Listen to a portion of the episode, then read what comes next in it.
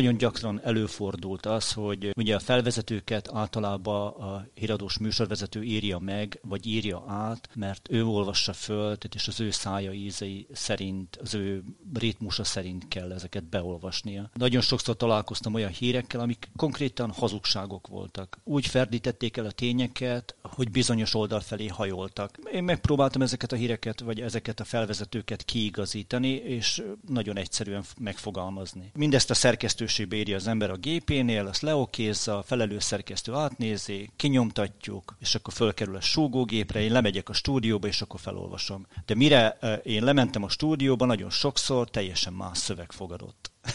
Konkrétan újra átírták a szövegemet, és ugyanazokat a hazugságokat beleemelték, amiket én korábban kiirtottam belőle. Felért a csúcsra, de összesen három hónapig vezette az M1 hétvégi híradóit. Nem bírta a hazugságokat és az elferdített híreket, ezért felmondott. A műsorvezetés helyett inkább elment mosogatni Angliába. Azt mondja, jól döntött, mert csak így tudta a szakmai hitelét megőrizni. Baromi nehéz a műsorvezetői székből bemenni egy konyhára és fekete mosogatással foglalkozni. De úgy voltam vele, hogy valamit kell csinálnom, valamiből meg kell éljek. Tehát nem volt mese. Olyan alkat vagyok, aki sose adja föl. Legyen bármilyen kemény a szitu, a helyzet, egyszerűen nem adom föl. Egyszerűen megyek előre, mint egy bulldozer. Ott is Angliában is azt gondoltam, hogy hát, hogyha ez az ára, akkor ez az ára, meg kell csinálnom. Ez itt a Selfie, a Szabad Európa podcastje. Bátori Róbert vagyok. Váradi Béla tíz évig nem beszélt senkinek arról, hogy miért mondott fel az MTVA-ban 2011 végén. Az újságírót 12 évnyi tapasztalattal a háta mögött választották ki arra, hogy vezesse a Köz-TV hétvégi esti híradóját. A műsorvezetés mellett riporterként is dolgozott. Váradi Béla fiatal felnőttként egy borsodi vasgyárban dolgozott kétkezi munkásként, de élt egy hirtelen jött lehetőséggel és váltott egy nagyot. Riporter lett. Dolgozott rádiókban, végül a TV2 tények egyik vezető riportere lett, majd onnan került a Duna TV-be. A közmédia összevonása után lett az M1 műsorvezetője, azonban a propaganda miatt a műsorvezetés helyett inkább Angliába ment mosogatni. Az elmúlt években kezdett befutni fotósként a Szigetországban, ahol több díjat is nyert. Nemrég a magyar Forbes magazinnak is készített portrékat. 11 éve mondtál fel az MTV-be. Műsorvezető voltál akkor a híradóban. Igen. Miért mondtál fel? Most mondhatnék sztorikat, amikor arra készültem, hogy akkor hogy veled beszélgetek, akkor eszembe jutott egy jó pár sztori, ilyen keményebb, amiket velem szembe követtek el még a felelős szerkesztők, meg hasonló emberkék. És azon gondolkodtam, hogy érdemes ezt nekem elmondani 11 év után, ez csak sárdobálás, vagy, vagy nem, nem is tudom, hogy Szerintem egyébként sokat segítenél, ha mondanál sztorikat, csak azért, mert az emberek nagy része vagy többsége nem tudja, hogy egyébként mi folyik az MTV-ben. Jó, akkor elmondok egy sztorit. Merrá kellenes világnap, tudod, rózsaszín szalagot tűznek az emberek a zakójukra, és akkor van valami felvonulás, azt hiszem a Lánchídon, vagy az Erzsébet hídon. Akkor már műsorvezető voltam, de még dolgoztam, mint riporter, és az egyik felelős szerkesztő egy derültékből villámcsapásként délután három órakor szólt nekem, hogy Béla, azt ugye tudod, hogy te fogsz kimenni majd a merrák uh, elleni küzdelem világnapjára Jára van valami uh-huh. felvonulás, hogy felhívják a figyelmet, hogy ez milyen fontos egy esemény, és akkor te fogsz erről tudósítani. És akkor körbenéztem, hogy a szerkesztőségben még négy nőnemű riporter ült, és akkor eszembe jutott, hogy én nekem ugye nincsen mellem, vagy ha van, akkor az nem akkora, mint egy nőé, és én sokkal kevésbé vagyok veszélyeztetett merrák ügyben, mint, mint a riporter kollégáim. Tehát adekvát, hogy akkor őket kellett volna valamelyik őket kiküldeni. Ugye a szerkesztőség az egy ilyen nyitott helység. Mindenki hall mindent, és akkor így visszakérdeztem, hogy tehát miért nem külditek ki a Britát például? Tehát Rita az nő. És akkor visszaszólt nekem, hogy hát de Béla, mi bajod van neked a rózsaszín szalaggal? Mire akartak ezzel célozni? Hát egyértelmű volt, hogy arra céloz, hogy én meleg vagyok. És miért van nekem problémám a rózsaszín szalaggal? Tehát, hogy a rózsaszínt, mint olyat, társította a melegséggel, és azt gondoltak, hogy jól ki fog velem tolni, hogyha a merrák ellenes felvonulásra engem küld ki bejelentkezni Váradi Béla, a meleg riporter, rózsaszín szalaggal a kabátján, ez majd milyen jól fog mutatni, és milyen jó poén. Ugyanilyen poénja volt a másik felelős szerkesztő, azt hiszem ugyanannak a felelős szerkesztőnek, hogy agrár kiállítás volt, azt hiszem a Hungexpón, és kiküldött, hogy csináljak tudod, termelési riport jó Isten tudja, miért kell ezt még a mai napig csinálni a magyar televízióba, vagy bármilyen televízióba. És azt mondta, hogy Béla, addig nem jöhetsz vissza, amíg a 450 kilós rekordnagyságú disznó előtt nem mondasz egy stand-upot. Mondom, persze, megcsinálom a stand-upot, semmi gond. De legyen benne az is, hogy, mert ugye a disznó neve az Béla volt. És hogy legyen benne az, hogy itt állok a 450 kilós disznó előtt, akit egyébként Bélának hívnak, és a helyszínről Váradi Béla tudósítását hallották. Tehát hogy, tehát, hogy ilyen és ehhez hasonló sztorikból azért volt egy kevés volt egy pár. Érezted azt, hogy ezzel téged próbálnak megalázni? Igazából nem vagyok benne biztos, de szerintem féltékenység is közrejátszhatott ebbe, érted? Tehát, hogy melegként, cigányként én kerültem a képernyőre, és nagyon sok aspiráns volt, amiről én nem is tudtam, mert éppen nyaralni voltam, amikor kiválasztottak engem. Mi elmentünk, én a párommal elmentünk nyaralni, és amikor visszajöttem, akkor azt a hírt kaptam, hogy akkor engem választottak ki, hogy akkor a hétvégi híradókat vezethetem. Tökre örültem, de az élő Gábor az megmondta már akkor, hogy Béla, gratulálok ehhez a dologhoz, ez egy nagyon-nagyon nagy dolog, hogy képernyőre kerülsz, milliók fognak látni, de vigyázz, mert innentől kezdve minden egyes sarkon kapsz egy kést a hátadba. Innentől kezdve nagyon figyelj oda arra, hogy mit mondasz, hogyan viselkedsz, kivel beszélsz, kinek mit mondasz, mert innentől kezdve csak ellenségeid lesznek. Igaza lett? Abszolút. Mi történt ezután? Hát ma ez a szakmai féltékenység. Miért kerültem én oda, kinek a kie vagyok? Senki nem értette az egészet. Igazából valószínűleg csak azért kaptam meg ezt a műsorvezetést, mert én az élővel korábban dolgoztam az ECO TV-nél és már az Eco TV-be is fölmerült, ott is csináltunk egy ilyen próba stúdiózást, egy felvételt, akkor még az élő azt mondta, hogy még nem érett munkára, és akkor újra évekkel később együtt dolgoztunk, amikor összevonták a Duna TV-t az MTV-vel, akkor az élő újra a főnököm lett, és akkor újra előkerült a téma, hogy akkor, á, gyere Béla, csináljunk egy próbafelvételt. Beültem, és olyan lazán nyomtam egy híradót, mint hogyha hazamentem volna, vagy bezártam volna a konyhajtót, vagy nem tudom. Tehát, hogy nagyon-nagyon flottul és nagyon-nagyon jól ment. Ehhez nagyban hozzájárult az is, hogy én akkor már dolgoztam az Eco TV után a TV2-nél jó ideig. Aztán a Duna TV-nél is kivívtam magamnak egyfajta vezetőriporteri státuszt, és amikor összevonták a tévét, akkor az élő azt gondolta, hogy akkor itt az ideje, hogy akkor berakjon engem a képernyőre. Nyilván ennek szakmai okai voltak, hiszen az elmúlt 15 évet te azért a mainstream médiába töltötted. Hát igen, de végigjártam a ranglétrát. A legkisebb a riporteri, Budapest riporteri pozíciótól egészen a műsorvezetésig. Tehát, hogy 12 év alatt az ember azért eljut. Ugye olyan szintre, hogy megérjen arra, hogy képernyőre kerülhessen, hogy akkor elég komolyan tudja magát abszolválni a képernyőn, és eléggé természetesen tud megjelenni. Hogy érezted magad az MTV-ben műsorvezetőként? Azt akartam mondani, most nagy hirtelen, hogyha most ülnék be a képernyőre, ugyanúgy le tudnám vezetni a híradót. Teljesen természetesen. Tulajdonképpen én nem tudatosan építettem így a karrieremet, hanem így alakult, de ma már látom, hogy igazából arra felé vezetett az utam. Oda tartott minden a rádiózással kezdve, aztán az online újságírás, aztán a televíziózás, a híradózás, az élő bejelentkezések, ezek mind-mind arra felé vittek, hogy egyszer nekem majd ott lesz a helyem. Bár nyilván sok más híradós riporter is érezheti mindezt, de nekem úgy látszik, szerencsém is volt azzal, hogy az élővel nagyon jó viszonyba kerültünk. Azt még mondjuk el, hogy az élő Gábor akkor ki volt az MTV-ában? Ő volt a híradó főszerkesztője. Amikor pedig az Echo-ban dolgoztunk együtt, ami ugye egy gazdasági televíziónak indult, akkor szintén ő ott volt a híradó főszerkesztője, és én rengeteget tanultam az élőtől. Nekem ő egy kiváló mentorom volt, én egy rossz szót nem tudnék szólni az élő Gáborra. Bár tudom nagyon jól, hogy az ő neve most, tehát hogy úgy maradt meg az emberek emlékezetében az élő Gábor, a, aki kapcsán történt az a nagy botrány, amikor tulajdonképpen ki kellett takarni valakinek az arcát egy híradóban, ami egy óriási probléma. A lomniciét. A lomniciét, igen, hogyha még emlékeznek az emberek erre az esetre. Hogy érezted magad híradós műsorvezetőként, és mi vezetett ahhoz, hogy te felmondtál? Ugye azt azért mondjuk el, hogy nem sokáig voltál végül is műsorvezető. Nem, pár hónapig voltam, csak igazából szeptember elején elkezdtem a híradózást, a hétvégi műsorvezetést, hajnaloztam, és 12-ig csináltam a híradókat, és aztán december 31-ével mondtam föl, és a karácsony utáni héten volt az utolsó híradós bejelentkezésem, ahol úgy köszöntem el, hogy Köszönöm a figyelmüket, engem ma láthattak utoljára. Utána bementem a szerkesztőségbe, és akkor megkérdezte az aznapi felelő szerkesztő, Béla, te véletlenül mondtad azt, hogy engem ma láttak utoljára? Mondom, nem.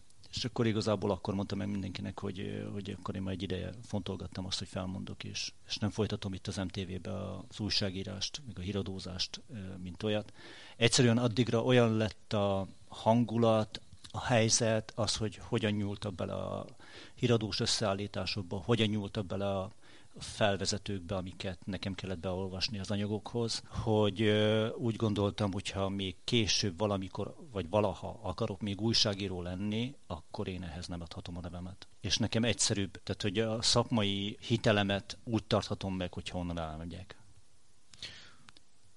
Milyen hírek voltak, amiket így nem szívesen olvastál a, a a stúdióban, a híradóban. Nem emlékszem már konkrét uh-huh. hírekre, amiket átírtak, de voltak, nagyon gyakran előfordult az, hogy ugye a felvezetőket általában a híradós műsorvezető írja meg, vagy írja át, mert ő olvassa föl, tehát és az ő szája ízei szerint, az ő ritmusa szerint kell ezeket beolvasnia. És nagyon sokszor találkoztam olyan hírekkel, amik konkrétan hazugságok voltak, vagy úgy ferdítették el a tényeket, hogy hogy bizonyos oldal felé hajoltak. És én megpróbáltam ezeket a híreket, vagy ezeket a felvezetőket kiigazítani, és nagyon egyszerűen megfogalmazni. Mindezt a szerkesztőségbe írja az ember a gépénél, azt leokézza, a felelős szerkesztő átnézi, kinyomtatjuk, és akkor fölkerül a súgógépre, én lemegyek a stúdióba, és akkor felolvasom. De mire én lementem a stúdióba, nagyon sokszor teljesen más szöveg fogadott. Konkrétan újra átírták a szövegemet, és ugyanazokat a hazugságokat beleemelték, amiket én korábban kiírtottam belőle. Beszéltél, miután észrevetted azt, hogy átírták a te szövegedet, beszéltél azzal, aki esetleg ezt átírta? Akkor már nem volt rá lehetőségem, meg nem volt rá időm ezeket korrigálni, mert éppen akkor ugye három perc múlva akkor ezt be kell olvasni. Híradó adás, adás után gondoltam. Adás után megkérdeztem tőle, hogy miért írtad át a, hogy hívják a felkonfomot, mert ez nem igaz, meg az nem volt jó, meg azt én nem tudom úgy olvasni. És akkor erre az volt a válasz, hogy de annak úgy kell lennie, kész, ennyi. Ki szerint kell úgy lennie? Nem mondok neveket, ezek a fel, az ottani felelős szerkesztők akik vagy irányítva voltak, vagy, vagy csak presszionálták saját magukat arra, hogy nekik ilyen típusú híreket és ilyen stílusban kell megírniuk, azt nem tudom, fogalmam sincs, de hogy ez nem egyszer, nem kétszer, hanem nagyon sokszor előfordult. Vagy amikor anyagot szerkesztettem, mert ugye még mellette az híradóba is be voltam osztva, és ha nem is politikai tartalmú anyagokat csináltam, akkor is kigyomláltak az anyagaimból bizonyos dolgokat, és azt mondták, hogy erre kellene helyezni a hangsúlyt, ez sokkal erősebb, mint az. Tehát ugye amikor egy tapasztalt riporter feje fölé odaáll a, éppen aznapi felelős szerkesztő, és azt mondja, hogy az az utasítás, vagy azt úgy kellene megoldani, hogy erről szóljon az anyag, és ne arról szóljon az anyag, akkor az ember elgondolkodik rajta, hogy vajon jó helyen van-e szakmailag, meg minden szempontból, és hogy erre építette föl az egész karrierjét, 12 évet, hogy aztán a felelős szerkesztő a feje fölött megírja a szövegét, tehát ennek nincs értelme. Ezt mondhatjuk, mert kézi vezérlésnek? Ja, mondhatjuk. Tehát sokszor azt éreztem, hogy igazából saját maguktól gondolták azt, hogy ezt és ezt kell a, ezzel a hírrel csinálni, és nem pedig azt és azt. Tehát saját magukat cenzúrázták, mert tudták, hogy milyen fajta elvárásoknak kell megfelelniük. Kellett valaha olyan anyagokat felkonferálnod az MTV híradójában, ami esetleg sértette azt, hogy te roma származású vagy, vagy meleg? Nem, nem, konkrétan soha. Uh-huh.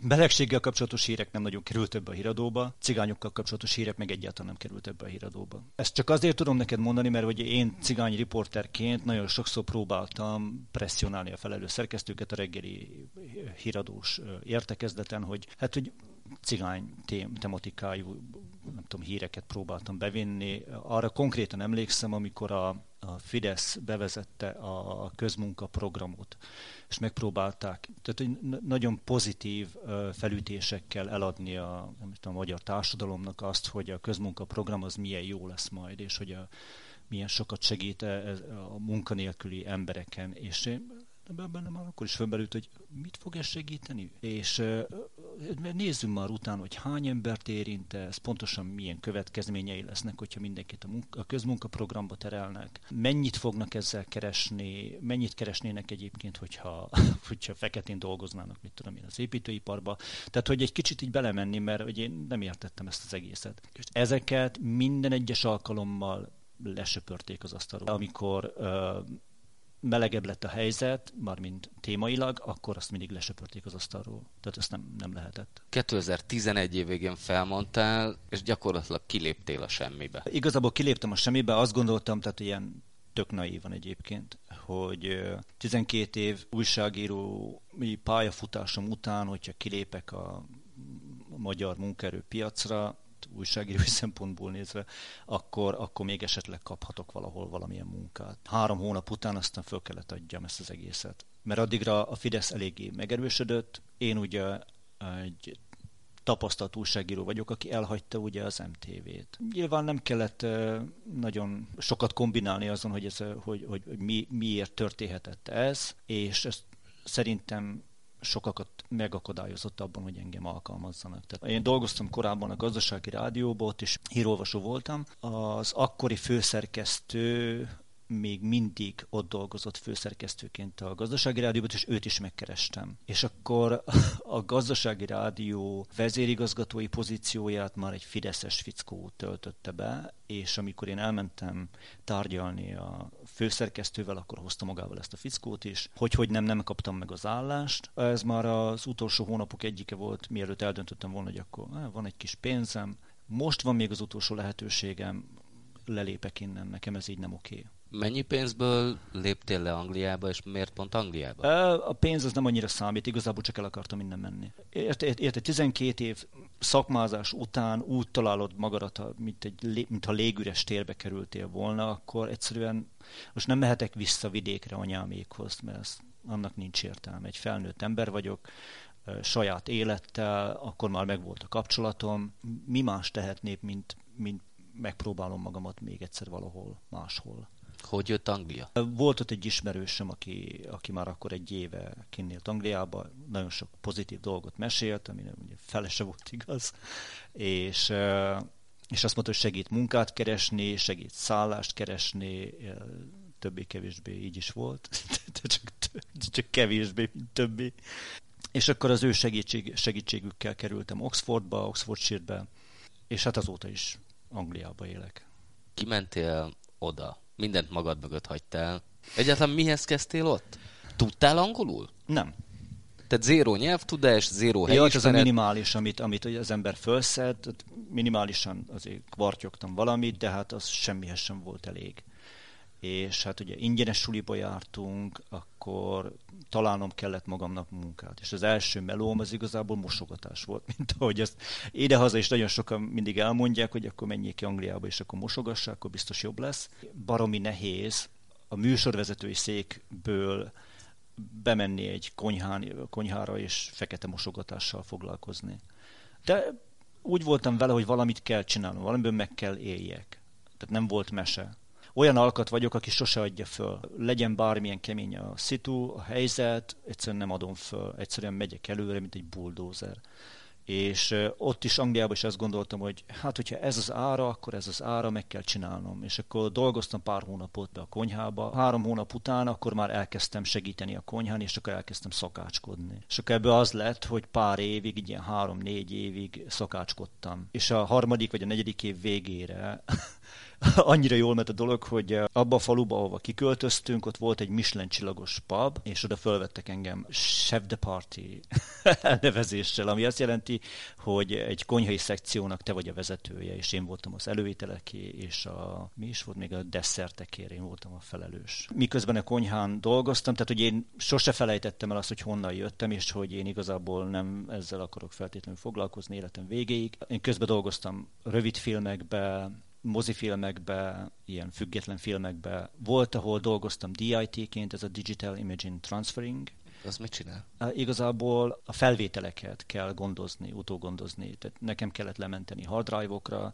nekem kellett összefésülni a hangot, mert ugye a hangsávot azt külön rendszerrel veszik föl, mint a filmet, és nekem kellett ezeket szinkronizálni, lementeni több verziót belőle, fényelni, fényeléssel is foglalkoztam, meg, meg színkeveréssel. Volt olyan produkció, ahol csináltam ezt, és mellette még én voltam a behind the scene photographer, mert akkor, akkor vettem meg az első fényképezőgépemet, és akkor elkezdtem vele kísérletezni, hogy valamit akarok csinálni. Szóval, és akkor ilyen szép lassan egy a filmiparba dolgozgattam egy keveset, de valahogy ebből nem lehet odakin megélni. Hogyan jutott mindenre időd és energiád úgy, hogy egyébként full time-ba dolgoztál uh, egy étteremben? Hát úgy, hogy a hétvégeimet erre fordítottam például. Hogyan találtad meg ezeket a melókat? Hiszen úgy, akkor hogy... még csak három vagy négy éve voltál kint uh, Angliában. Hát, uh, hát egyrészt egyre egyre jobban beszéltem angolul, akkor böggészgettem a hollapokat, a lehetőségeket, és akkor megtaláltam a mendi.com-ot, a Mendin, ott ilyen filmes, tehát ilyen független filmesek keresnek általában ilyen low budget filmekhez embereket bizonyos szakterületekre, és akkor így jutottam el például egy ilyen horrorfilmnek a forgatására. egy teljes hónapot töltöttünk egy egy Oxfordshire tanyán, ahol konténerekbe laktunk, és egy, egy, hónap, egy teljes hónapig dolgoztunk egy horrorfilmen, ami rettentő jó, rettentő jó volt. Én ott voltam, a, én gondoztam ugye a film utómunkálatait, de közben csináltam ugye behind the scene fotókat, és akkor az egyik mozi hozta magával a másikat, mert ugyanaz a stáb az ment egy másik horrorfilmhez forgatni, akkor így kerültem el Manchesterbe, egy másik horrorfilmnek a forgatására, ahol szintén ugyanez volt a, a feladatom, és akkor egyre inkább érdeklődtem a fotózás iránt, mert ott is nagyon jó képeket készítettem, és akkor azt gondoltam egy idő után, hogy a fotózásba van lehetőség. Úgy gondoltam, hogy valahogy az egész minden úgy oda tartott, hogy a, a képekkel foglalkozza, tehát voltam operatőr, és festettem, és tehát van, van valami érzékem hozzá, akkor miért ne lehetne ezzel foglalkozni, és akkor, és akkor elkezdtem, így eldöntöttem, hogy akkor a fotózással fogok foglalkozni, és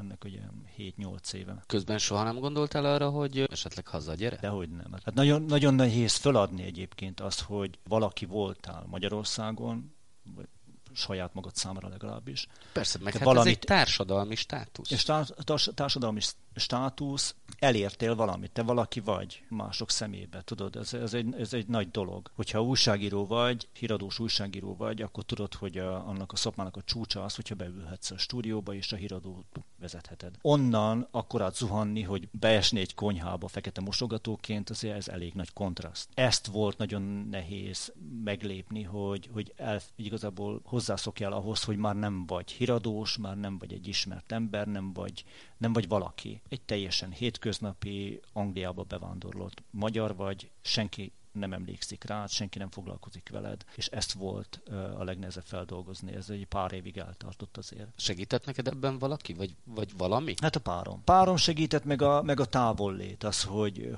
mindig hallottam a rossz híreket Magyarországról, mindig beszéltem ismerősökkel, és csak a rosszat, és csak a rosszat kaptam, vagy hallottam vissza. És ugye a helyzet sose javult, semennyit se, sőt. Hát ez alatt a 12 év alatt, vagy 11 év alatt rengeteg dolog romlott le itt Magyarországon. Tehát igazából mindig arra gondoltam, hogyha visszamennék, akkor ugyanoda kerülnék, mint miután az MTV-t ott hagytam tehát a légüres térbe, tehát nincs értelme. Volt egy baromi nagy törés, váltás az életedben, nem csak a szakmában, hanem földrajzilag is. Letoltál Angliába három-négy évet, hát a szokásos pályán. Hospitality? Igen, és akkor utána megtaláltad a, a helyedet, és most elég nagy sikereket értél el. Azt nem tudom, hogy elég nagy sikere. Én jobban érzem magam tőle. Tehát én jobban érzem magam attól, hogy kreatív munkát csinálhatok, azt csinálhatok, amihez kedvem van, és ebből meg is élek. Ez, ez nagyon-nagyon fontos. Én most uh, property, már mint, hogy mondják ezt magyarul? A, ingatlan? Ingatlan fotózással, meg ételfotózással foglalkozom, ez tölti ki a hétköznapjaimat, azzal keresem a pénzem. És a szabadidőmben pedig uh, olyan projekteket próbálok csinálni, ilyen dokumentarista fotóprojekteket, amik, amik kielégítik azt, a, azt az űrt, amit a, az újságírás elhagyása hagyott maga után. És ezért foglalkozom leginkább cigányokkal, melegekkel, meg feketékkel, tehát a kisebbségekkel igazából, akiknek szüksége van arra, hogy akiknek kevés a hangjuk, nem hallgatják meg őket, és ez, ez, szerintem ez fontos. Én, mint cigány ember, én, mint meleg ember, mi másra foglalkozhatnék? Ugye nemrég Travelerokról csináltál egy dokusorozatot. Hogy jött az az ötlet? Valahol Magyarországon vidéken voltam, sétáltam A-ból B-be, egyszer csörög a telefonom, és akkor fölhív egy angol nő, hogy hát van nekünk ez a nagyon jó kis projekt, van benne egy traveller lány, aki 20 évig nem fotózott, de most, most újra beveszük ebbe a programba, és ő is nagyon jó lenne, hogyha fotózna. Az lenne a feladat, hogy van ez a könyv, ami 50 évvel ezelőtt íródott, egy cigány kislányról, és az ő beilleszkedéséről illeszkedési problémáiról.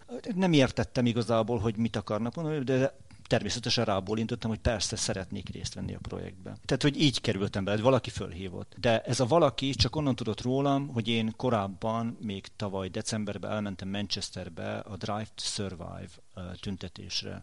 Itt angliai travellerek, cigányok és új travellerek tüntettek az ellen, hogy a kormány megint korlátozná az ő szabad mozgásukat. Angliában óriási hagyományai vannak annak, hogy a, travellerek utazhatnak. Ez egy teljesen más életforma, és teljesen más cigányság, vagy teljesen más kisebbség, mint Magyarországon. Tehát ilyet Magyarországon, meg Európában nem nagyon ismerünk. Az angol társadalom nem nagyon fogadja el őket. Sok az előítélet velük szembe, ugyanúgy, mint Magyarországon a cigányokkal szemben. Az angol parlament, a torik, azok most uh, hoztak egy új törvényt, el is fogadták egy pár hete. Tehát, hogyha négy karavánnál több egyszerre közlekedik és parkol le bizonyos helyen, akkor azért megbüntethetik őket, elvehetik a lakókocsiukat, megbüntethetik őket több ezer fontra, és akár börtönbe is zárhatják őket. Tehát tulajdonképpen az életmódjuk miatt büntetik őket, a kultúrájuk miatt, ami szerintem egy óriási diszkrimináció.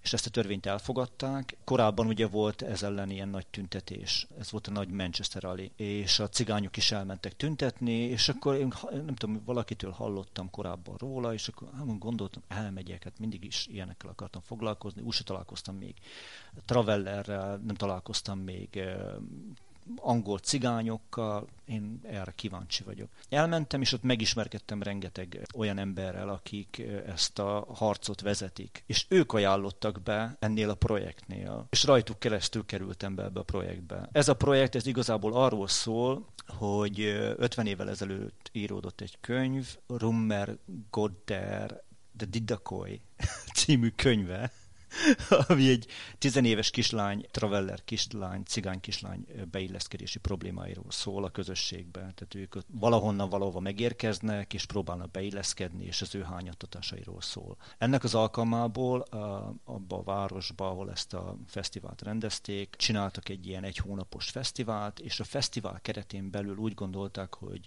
jó lenne készíteni egy dokumentum, egy fotó report sorozatot arról, hogy mi is van most 2022-ben Angliában a cigányokkal, a travellerekkel, az új travellerekkel, és a, a projektet úgy dolgozták ki, hogy legyen benne egy külföldi fotográfus, egy cigány származású fotográfus, és legyen benne egy új traveller fotográfus. És megtalálták ezt a traveller uh, lányt, aki 20 évvel ezelőtt még fotózással foglalkozott, de föladta az egészet. Most kapott egy új fényképezőgépet, és ő azzal csinált portrékat. Az ő munkájának a címe az volt, hogy Born on the Side, tehát hogy akik az úton születtek. Én meg azt gondoltam, hogy nekem egy nagyobb tágabb képet kéne adnom arról, hogy mi is a helyzet Angliában a cigányokkal, és így jutottam el egy melegeket és transzneműeket tömörítő cigány és traveller csoporthoz, akiknek az első találkozójukon sikerült ott lennem, és ott készítettem egy képet, egy portrét eh, Percyről, aki 20 éven keresztül senkinek sem engedte meg azt, hogy portrét készítsen róla, vagy bármilyen képet készítsenek róla. És én meggyőztem őt, és ez a kép is bekerült a kiállítás anyagába, ami elkészült. Borzasztó sok emberrel megismerkedtem, borzasztó jó élményeim vannak. Hát például eljutottam egy olyan faluba, amit csak cigányok laknak, nem is olyan messze tőlünk, és van saját egyházuk, van saját templomuk, és a közösség minden vasárnap és csütörtökönként összeül. Találkoztam a pásztor, lelkipásztorokkal, találkoztam az asszonyokkal, gyerekekkel, fiatalokkal, idősekkel. A közösségen belül volt egy ilyen nagyon idős házaspár, 70 valahány évesek, és ők már körülbelül 40 vagy 50 éve vannak együtt. Aida and Neddy Friend, ez a nevük. Ők ott a közösségben ilyen kiemelt státuszt élveznek, ők a, ők a nagy öregek, és ők megígérték nekem, hogy a nagy cigányfesztiválra, Appleby-re emeltek velük, és a, az ő régi, vagy legalábbis régies szekerekkel elmeltünk Appleby-re. Nagyon-nagyon sok pozitív hozadéka van annak, hogy én elmentem Manchesterbe a Drive to Survive-ra. Tehát így lett egy kiállítás, azzal az anyaggal nyertem díjat, dominálták az anyagaimat, nagyon neves fotós megmérettetéseken, vagy nem tudom, hogy mondják ezt, fotós... Versenyeken? Vagy Fo- tudom, versenyeken, igen, igen, vagy pályázatokon. Most a következő projektem az az lesz, hogy egyrészt folytatom velük a, kapcsol- a, a, fotózást, de még Appleby előtt elmegyek Franciaországba, Árba, ahol a cigányoknak a nagy fesztiváljuk van. Szóval egyszer elmentem Manchesterbe, és onnan minden jött magával, mint a... Tehát így tapad hozzám minden, tudod. Tehát onnan jött egy csomó minden. De már előtte is voltak azért díjaim, meg ilyen nominációim. Azt is jelölték a Fine Arts Photography Awards photojournalist professional sectionjébe. Tévéről beszéltünk, Angliáról beszéltünk, és beszéljünk még arról, hogy egyetlen honnan jött? Az nem annyira érdekes, Borsodból jött. Borsodból jöttem, Borsodnádasról, ez egy nagyon kicsi falu Ózd és Pétervására között, hogyha Pétervására is mond bárkinek bármit is. Ez egy bor, a Borsodi Domságnak a legszélén van. Anyám, apám gyári munkás volt, és én is gyári munkásként kezdtem a, tulajdonképpen az életemet, amikor még fiatal voltam. És onnan jártam gimnáziumba estire. Nem akarok ezekről az évekről sokat beszélni, mert semmi értelme nincs. Mindenki tudja nagyon jó, hogy milyen lehet vidéken cigányként felnőni. Tehát nem egy leányálom, nem voltak értelmiségiek a környékemen, igazából saját magam fedeztem fel a világot. Senki nem volt segítségemre ebbe se az általános iskolában, se a középiskolában, sehol. Tök véletlenül kerültem például a a média központ közelébe, ahova mind a ketten jártunk. Mert akkor önkormányzati képviselősködtem, mert én mindig akartam valamit csinálni, tehát én voltam tudtam. önkormányzati képviselő, nem önkormányzati, kisebbségi önkormányzati képviselő voltam, és az utolsó évben én voltam az elnök. De igazából nem jelent semmit sem, mert azt mindenki nagyon jól tudja, hogy a kisebbségi önkormányzati pénzeket nem lehet semmit sem normálisan felhasználni. Igazából csináltam belőle egy május elsőjét, és jól bevasztunk belőle. Tényleg nem volt semmi, ezért, tehát semmi értelme nem volt és az egyik képviselőtársam az volt valami továbbképzése, mert akkor még az Európai Unió adott pénzt az ilyen hülyeségekre. Ezek a továbbképzések egyébként csak arról szóltak, hogy elmentek a cigányok valami nagyobb városba, fizették a szállásukat, jól lakadtak ők. Hazajött egy ilyen továbbképzésről, ahol nyilván nagyon jókat eveti volt, és hozott egy cetlit, hogy fiatal érettségizett cigányokat keresnek akiknek van valami affinitásuk az újságíráshoz. És ad, mondom, egy egy ilyen papírcetlen, ami le volt tépve egy újságnak a széléről. Sajtpapír. És sajtpapírról. És ezt, e, ezt a sajtpapírt már úgy kaptam meg, hogy akkor már a suli két, két het elkezdődött. Tehát maga a képzés, az újságíró képzés. Maga a képzés, meg a felvételi eljárás, meg minden, ez már lezajlott, és már két hete ment. És én akkor hát vettem a bátorságot, és akkor fölhívtam azt a számot, ami ezen a Cetlin szerepelt, és a Janice Overlock tört vagyassággal vette fel a telefon, és mondta, hogy hát már elkezdtük a, a válogatást, meg elkezdtük az iskolát, de hogyha gondolod, akkor gyere föl valamikor hétvégén. És emlékszem, hogy uh, akkor még a gyárban dolgoztam, és mellette jártam a suliba, hogy honnan az Istenből szerezzek annyi pénzt, hogy fölmenjek Pestre, hát az akkor még nagy dolog volt. És akkor végül is meggyőztem anyámékat, anyámék adtak rá pénzt, és akkor feljöttem, halálosan izgultam, és emlékszem, hogy Janice-re, ahogy bevitt abba a kis konyhába, tudod, kérdezett tőlem valamit, én azt sem tudom, hogy mit válaszoltam, és akkor azt mondta, jó, akkor föl vagy véve, és évekkel később mondta a Janice, amikor találkoztunk újra, hogy, hogy azt tetszett neki bennem, hogy mindenre azt mondtam, hogy igen. És ezért vett fel, és így lett belőlem újságíró, mert mindenre azt mondtam, hogy jó lesz az úgy, ahogy van. Ez volt a Selfie a Szabad Európán. Köszönöm figyelmüket, Bátori Róbertet hallották.